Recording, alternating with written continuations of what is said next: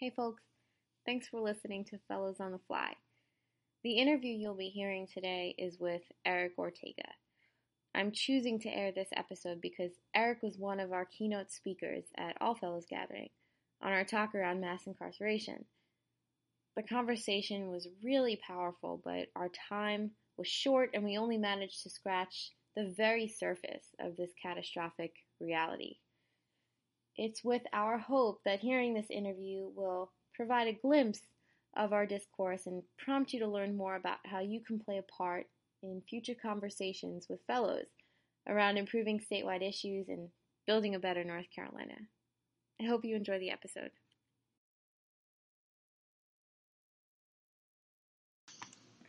Actually, this is my first podcast Ever? ever. That's exciting. It is exciting. Look at that. What's up, Friday Fellows? This is Rachel, and this is our third podcast, and we're here with Eric Ortega. You want to say hi? Hi. And you want to tell people what you do? Sure. I am the program director for the LifeWorks program of the Center for Community Transitions. And you're from the class of 08, 2008. 2010. You still stay connected with people from your class? Sure, through Facebook. Social media has been great uh, because we were so many, we're so spaced out within, you know, within the boundaries of North Carolina that we still stay connected through Facebook. Pictures and um, birthdays and events and so forth. Do you guys get together? No, actually, that's one of the, the disappointments I've had is that we haven't been able to get together. I got together somewhat with the people from Charlotte, but not as much as we would like. And you're Tiffany Callum's mentor? Are you her mentor? Yes, Yeah, from yes. the current class. So that's kind of cool because you guys work in tandem with each other almost. How's that going? It's going great, going Yeah. great. She um she reached out to me about reentry, and I love what I do for a living, and she's p- very passionate Mm-hmm. So about it. passionate about She it. is, she Yeah. is, she is. So we've been um I, she came to visit me. I came, I went to visit her. So we're we're working great. Great. That's so cool. Do you want to talk about your fellowship experience a little bit? Sure. Uh, I, well, I was nominated by someone who um, was a grant writer for the Center for Community Transitions, and at first I was like, "Well, sure, I'll, you know, I'll, I'll look into this." And and I remember going to the interview, and it seemed prestigious. And I remember our first getaway to um, Wildacres. Yeah. Uh, I, I, you know what? I don't want to go there again because that little mountain hill. Oh, I know. No, I'm not big on on, on, on roads that don't have both you know sides to them. But I remember going and, and meeting the people that were there, and I was like, man, this is a little hippie-ish. But that's okay because I'm a northerner, and Mhm. you know, my Good. parents were hippie-ish too. So, uh, but I was I was pleasantly surprised with the experience in regards to the connection that we made with each other, the challenges they we faced, the conversations that led me to to look at things differently. Um, it challenged my values and my beliefs, and I love to be challenged that way because I believe that the more we're challenged, the more we learn. So I had lunch yesterday with someone from the current class, and we were talking about how every class has their issue. And this current class, like what's going on in current events, it kind of sets a tone for the way that the class interacts. Did you have? Was there something like that? Um, The economy. I mean, that's the only I think the of. economy was a big uh, conversation. I think gay and lesbian rights was a big conversation. Mhm. I think centered on that. We uh, we didn't talk. There was. I think I was the only one who was looking at reentry. Mhm. There was more conversation about the economy, and, and of course, race is always a hot topic. But I think it was more about privilege and, and oppression Yeah. So that was, When you talk about reentry, how do you operate in a field that's just really very much against the educate, norm? educate. There's a misconception about what somebody coming out of prison looks like and acts like, and so yeah. So we, we want to break those those uh, misconceptions and, and those images that somebody coming out of prison is just hopeless or um, not worth our time.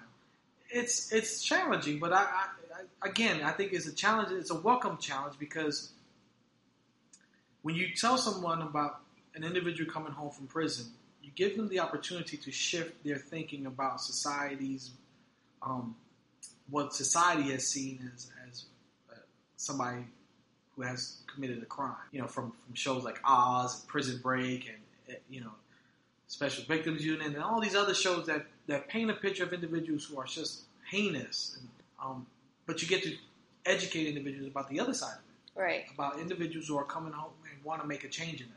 Yeah, I think in terms of like negotiating differences and the structures that we've grown up around, and then you're exposed to this new world and and the injustice around it. Well, that's the other part of it is um, many people see the, the inhumane way that people are treated while they're incarcerated, and, and and the biggest thing about that is that we expect since we expect people in prison to get released and, and to adjust immediately. Whereas to there's there's a concept for veterans, and I'm not I'm not I'm not categorizing veterans and people in prison as the same, but people veterans come home and many of them suffer from PTSD.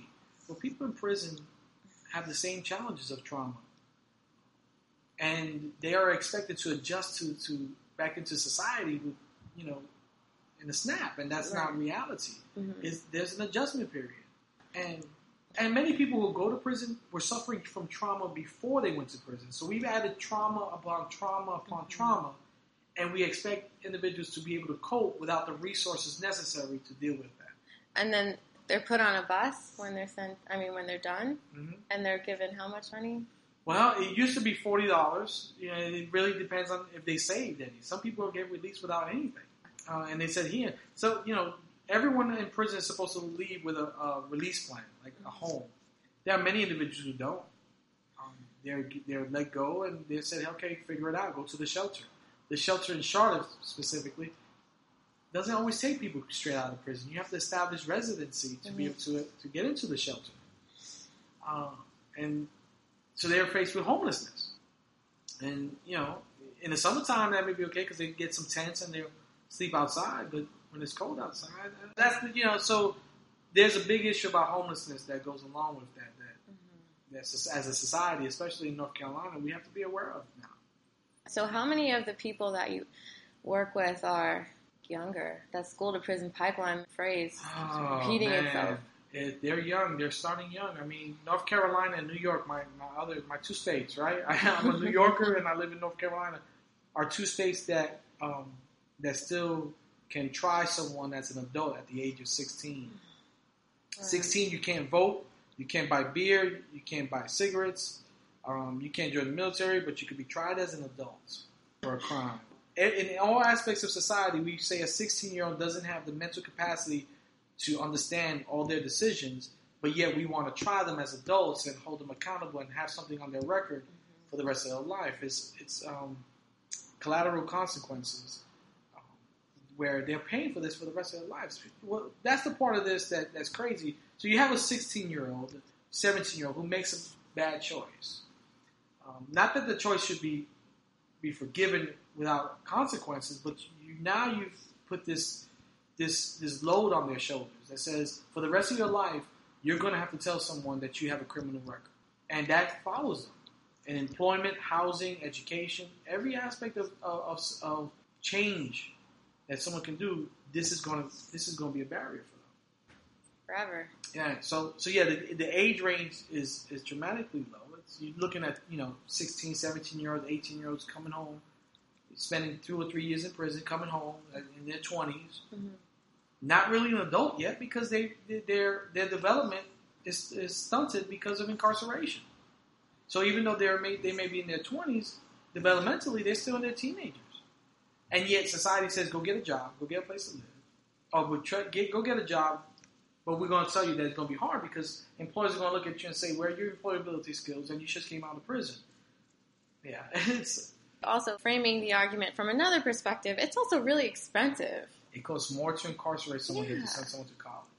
So recidivism is isn't it like twenty? It saves a ton of money to keep them out and to help them I prosper. think, I think the- Twenty thousand dollars. Yeah, no, actually, it's more It's now. It's around thirty something. it's Cost to incarcerate someone. Wow, and, and it's it, well. And here's here's here's the other part of it: it's the prison industrial complex, right? Mhm. You have individuals who work. And I know in New York, there was a company called Corcraft, and they made they made furniture and soap. And what they were paying individuals, we would categorize that as sweatshops. That's actually illegal. Yeah. But in prison, if you're in prison, you can make, you know, a dollar a day. Well, you know, you're working in factories making, you know, mass product. And yet, again, in society, we would call that a sweatshop. We would call that that's illegal. We would close it down. But in prison, it's okay. So, and you pay them nothing, and when they get released, they leave with nothing because they still have to they still have to buy their own stuff, and then they have restitution. So they leave with nothing, but you've you've earned the prison system has earned money, and those companies have earned money off the backs of those incarcerated. Uh, talk about talk about another form of slavery. And I was just gonna say after after slavery was abolished, and I'm quoting Mhm. it. The only way that a person could be legally enslaved in the United States was through imprisonment, and that's how Parchman Farm got created. And and it doesn't seem like we're that far from that. No, no, we have not progressed. You would think that in this century we would be further along in in, in, in how we treat people, but no, we're actually sometimes it feels like we're going backwards. That brings me to my next question. Do you use principles from the fellowship regularly in your daily, like in your work? Oh, every day. Every day. Intentionality, inclusion. I mean, if I if I say one thing, I, the, the the fellowship has shown me how to be a the, the leader I want to be. Um, in regards to being intentional and inclusion and integrity, the the core the core fundamentals of the fellowship um, I apply to my everyday, and I I try to instill that in the staff that I supervise because it's so important. You know, I hire leaders. I don't hire um, staff. I hire leaders. I hire leaders who go against the moving sidewalk. I go I go against me. I mean, I, I hire people who challenge me, and I got that that fundamental value from the fellowship is that we we should not just take what people tell us as face value. We should challenge it um, with what I call assertiveness and, and openness. But just to take information as face value is not being a leader. So for me, I think that's what one of the things I've learned from the fellowship. as well. And I also think it's just it's like you're being thrown into a family of different walks of life, Oh, and that's what it. You have to work through everything. And that's the thing. I, you know, I, I always, I always, uh, I have, we all have our chips, chips on our shoulders, right? and I said, well, people don't know my story. My story is this, and my story is, my story is the only story. and and be to be able to sit around a room and hear everyone else's story and see similarities and see some more challenges that they face and be able to say, well, you know, uh, one of the things I remember the most of is understanding we all have privileges, right? Like, yeah, I'm, I'm Hispanic, but I'm also a light Hispanic, so I have some privileges there that a darker Hispanic doesn't have. I'm also heterosexual where someone who's gay may not have the same privileges. So even though I have some there's some some some recognized oppression and some hidden oppressions, I also have some privileges that I have to be aware of. Um, I speak English fluently, where my mother's a you know I'm a second generation. Right? My mother was born and raised in Colombia. She's she migrated here. Now she's a U.S. citizen, but her English is not that great, and so I, I speak English fluently and Spanish, and that's a privilege.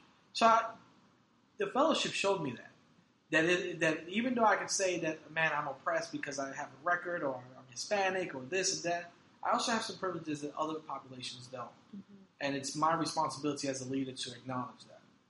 Are you working on anything right now with reentry? Are there any special project? I mean, this whole thing seems like a special project, so this is kind of a crazy question. But are there any like specific? Are you working with certain organizations? Oh or- yeah, there is, there is. Well, you know, this agency has been here for 40 years, but we're, I'm also um, the chairperson for something called Reentry Partners of Mecklenburg, and that's a collaboration within between probably 40 agencies, nonprofit, governmental, and for-profit, that we come together every month to look at reentry, to look at what can we do as a as a community to better prepare our individuals coming home from prison or jail, but also educate the community on what it means to accept these individuals. One of our, our recent events is we hosted a job fair, a career expo actually, for only people with criminal records. Now, you'll hear me say people with criminal records because um, I find it offensive to use the phrase ex offender or Yeah, ex convict. it's, um, I'm big on language, Mhm. on words, Right. and uh, you know, society we like to call people leaving prison ex-offenders, but that's not the language we use with people we even love. I come from a big family, and you come from you have a sister. So, as, I give you an example of one of the things that I like to educate people on. So, has anybody in your family ever offended you? all the time. Yeah, of course. All the time. Do you forgive them? Yeah, Do you call them ex-offenders? Right. yeah. So we don't call the people that we care about or the people in society um, ex-offenders if Mhm. they've offended us in some way. If they apologize, we forgive them and we Mhm. call them individuals. But it seems for the people leaving prison system, we want to categorize them and use these negative intonations like ex-convict or ex-offender, and it's just people first. So So language is one of them. So one of the things that we did was we had a job fair for only people with criminal records. We had 22 employers show up. 150 individuals participated. We're actually gathering the numbers of how many people found jobs. So this council, we meet every month, and we're actually going to have a retreat soon about looking at strate- strategically what do we want to focus on in the next coming year. One of the things that we were able to accomplish in Charlotte was Ban the Box. And Ban the Box is a movement that's going around North Carolina and other states as well. Started in San Francisco, and with the Reentry Partners of Mecklenburg and the Charlotte School of Law and some of our other partners, we were able to have the city ban the box. Um, It's really great. Oh, it is. It is. The city said we met with the city, and I never forget. I forgot his name. Um, the city manager. Oh, what's the city manager's name? Oh, we'll have to come back and add it. Um, the city manager met with us right before Thanksgiving and said, "This is an issue. We want people to have second chance, so we're going to ban the box." And that's something that's big because they're saying we're not going to ask the question on the application. We're going to wait till we meet with the person and then find out if their if their background disqualifies them for specific jobs, Mhm. Which is what we want. We're not saying, hey, look, take somebody who has a history of drug abuse and put them as a CVS pharmacist. No, we know that there's a correlation between Mhm. what they've done in the past and, and some potential hazards with employment. But we're saying give the person the opportunity to show that they're different. Don't base their, your judgment on what they've done in the past, but who they are today. Ban the Box has done that. So we've been able to accomplish that on career fairs. So we're looking at different strategies of community education and resource fairs to really allow our community to accept individuals. All of Charlotte or just the city? Just the city right Just now. city, just the city. We're moving forward, but Mhm. we know that Target has banned the box. Walmart has banned the box. Um, and it's catching steam. We're hoping that the city now becomes our champion and says, hey, who else can ban the box? Let's all get together and ban the box. It takes time. It is. It's hard to convince people that we're all so much bigger than the worst thing that we've ever done. Yeah. That's like, I mean, it's like That's a good way to put it. really important thing, and we all have biases. We all see there, there. We all have biases, and that's another thing I learned from the fellowship. We all have our biases. Mhm. I was one. Of, I don't have any biases. Yeah. See, I was not me, not Eric, but we all do. So acknowledge that and Yeah. put it out there, Naming it. naming it. Mhm. Uh, yeah, it reminded me of our of our sessions at the fellowship. I'd say they used to get heated. they used to get heated, and I have to say, and but the challenges that we faced together was was actually it created a bond, and I think that's if I take one thing is the bond that we created. So yeah, we may not get together as much as we used to, but we know that the bond is still. there. Now I wish we had more. I'm actually interested in. I would love to for us to be able to meet and have more deeper conversations that way and continue Mhm. that process. And you're going to go to All Fellows. I haven't. I have not been to one yet. Mm. I know I'm guilty of, of not going. Um, part of it is because it's in that mountain, and it's like, look, I, you think I'm joking? I went up there. God, I don't remember. I went up there with a pastor, and I was like, I'm glad I'm with a pastor because look, I don't do. Look, I'm, I'm a city kid. I like those roads where this. I look down and it's just a drop. No, I He don't. can read your last rites as you're just plummeting Exactly. down to your death. I said we're, we're a little extra protected because I have a pastor with me. But I think uh, doing this, and, Mhm. and now that Tiffany reached out to me, and we're working some, reaching out to other fellows and, and being engaged, I'm looking forward to that. Okay. If you had to complete this sentence, if not for the Friday Fellowship, I blank, what would you say? If not for the Friday Fellowship, I would be as strong leader as I am today, mm-hmm. and have the courage to share my story with with others. Was that hard for you before you went into the fellowship? It was. It was. I mean, you, I had an inner circle of people who knew my background. And recently, uh, I was asked to do a a story, and that came on the Charlotte Observer. Oh, I saw that. I read that. Yeah, it was. Good. Uh, it was. It, it was a little shocking Mm-hmm. because I didn't know it was coming out on the front page of the paper. Yeah, it's big. Yeah. uh, there was a video and everything. Yeah, Yeah. I know, I know. Uh, You know, so when they came to me and said, "Well, we want to do a story on you," usually when they want to do a story, they want to do a story on the agency, Mm-hmm. and I'm just a figurehead that, that, that teaches classes. And, but when Pamela came to me and said, "Hey, we want to do a story on you," I was like, "Sure." It's going to come on the paper. Well, it'll come on the lifestyle, you know, a little section. No, this came on the front page of the Sunday paper. Uh, so that was challenging because there were people in my in, in my life who did not know that past me. But the, the amazing thing is, so so without the fellowship, I think I would have been a little more hesitant of doing it, of putting myself out there. That's if, if anything, it's that it's that I wouldn't have been able to put myself out there Mm-hmm. and be vulnerable in regards to having people dissect my life in that kind of you know in that kind of arena. Minna and I talk about the ripple effect of the fellowship a lot because you seem like you're such an alliance to this community of people and you're a resource to them. And I imagine it's easier for them to have conversations with you. Do they know what, what you've been through? You open about that? I am, yeah. I actually It's really powerful. So here's what I do. I don't tell them the first day. There's a specific class where I share my story and some of the struggles I had with allowing my record to stop me from accomplishing goals and the Mhm. people I needed in my life. Um, and I tell them about the news article. I tell them that when they first, when I was first approached with it, I there was a little hesitancy. I was like, well, how many, you know, who's going to hear this? Um, but again, I had to face that challenge. I had to move against this, the, the, you know, go against the moving sidewalk or lean into discomfort and uh, and say, okay. So I tell them about that. I tell them about how fear can become overwhelming and can become your barrier to moving forward, and how you have to overcome that fear. But that's our belief. Our belief is that if we could if we could shift our thinking and look at our thinking process and looking at what we can control and what, who we are, Mhm. then you're going to move forward in the right way. Right. Sounds like some fellowship work right there. Honestly, I was uh, I wasn't sure if I was going to be accepted. Mm. Uh, you know, I knew I came with a diverse background, uh, but when it came to that part, I was like, well, you know, I've been denied things because of my record. Uh, so is this one of the one of the things that's going to come up and say, well, this is a barrier because you have a criminal record? And no, it was accepting and being able to share that in a group of, of, of strangers at first and say, yeah, this is my story, and hear mm-hmm. everybody else's story was free. It, I mean, your perspective was probably really awesome to have in that class. I hope so. It's really valuable. You do really great work. It's good. You're a brave person. so that was basically the gist of our interview that day in Charlotte. But I didn't want to leave Eric without asking him some novelty questions. What books are you currently reading? You reading good? What books I'm currently reading? Actually, um, hmm, hmm, hmm. I am actually rereading uh, Neale Donald Walsch, Conversations with God. Ah, Yeah, Mm. I'm rereading that. Mhm. I've read all four or five of them. I'm rereading that. Um, the next book I'm reading is The Languages of Love. Mm. You ever heard that one? no. Oh, that was good. It's about Mm. relationships and people understanding how people want to be loved. We automatically assume that love is, is, is one way. People have specific ways they want to be loved. And if we don't understand how people want to be loved, then we might be giving them the wrong Mhm. kind of love. So it's relationship building. So I'm reading that. Yeah.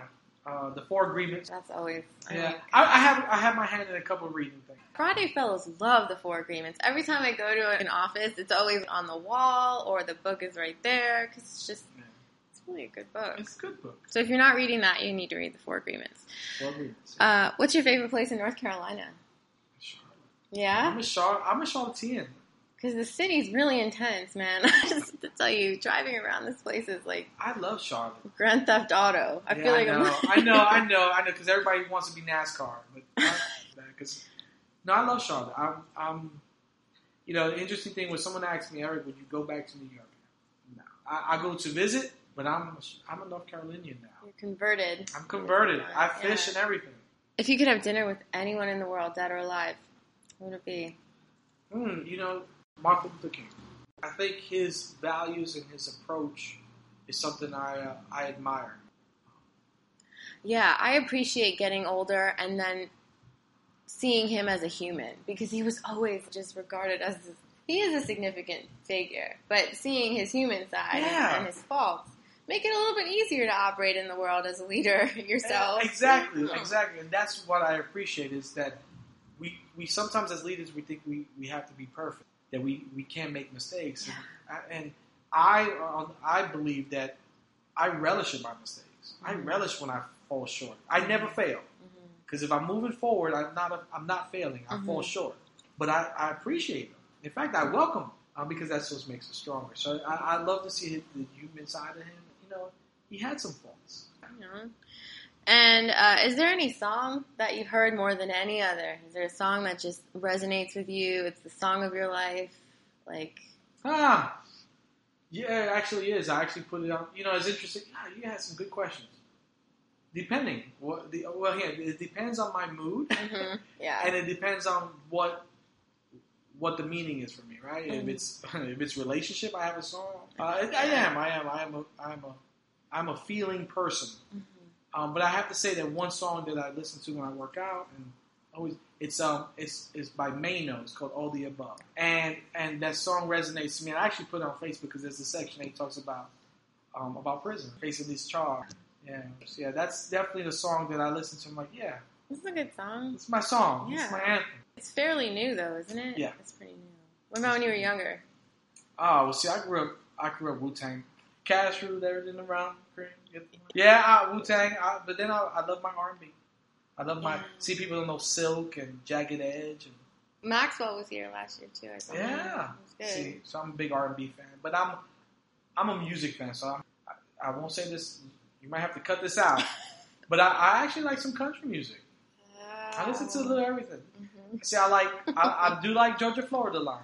I have to say, I do. I don't even know who they are. I'm sorry. I do. I do like some country music. Okay. Look, call me, call me, getting deep rooted in the South, but You can't just. Some people just turn off country music. They're like, forget about it. They hear country and it's like, no. I could hear. See, I listen to every kind of music. I I used to even listen to opera. I used to be a barback. I used to be Oh. the kid with a white vest on, with brownies in the hand, asking if you want a brownie, a sandwich, cappuccino, espresso. Yeah, I have. let me tell you, my my story is pretty. uh My journey, not my story. My journey in life is pretty interesting. All right. Well, that's all I have for you. All right, well, Thanks thank for you. being here. Well, thank you for having me.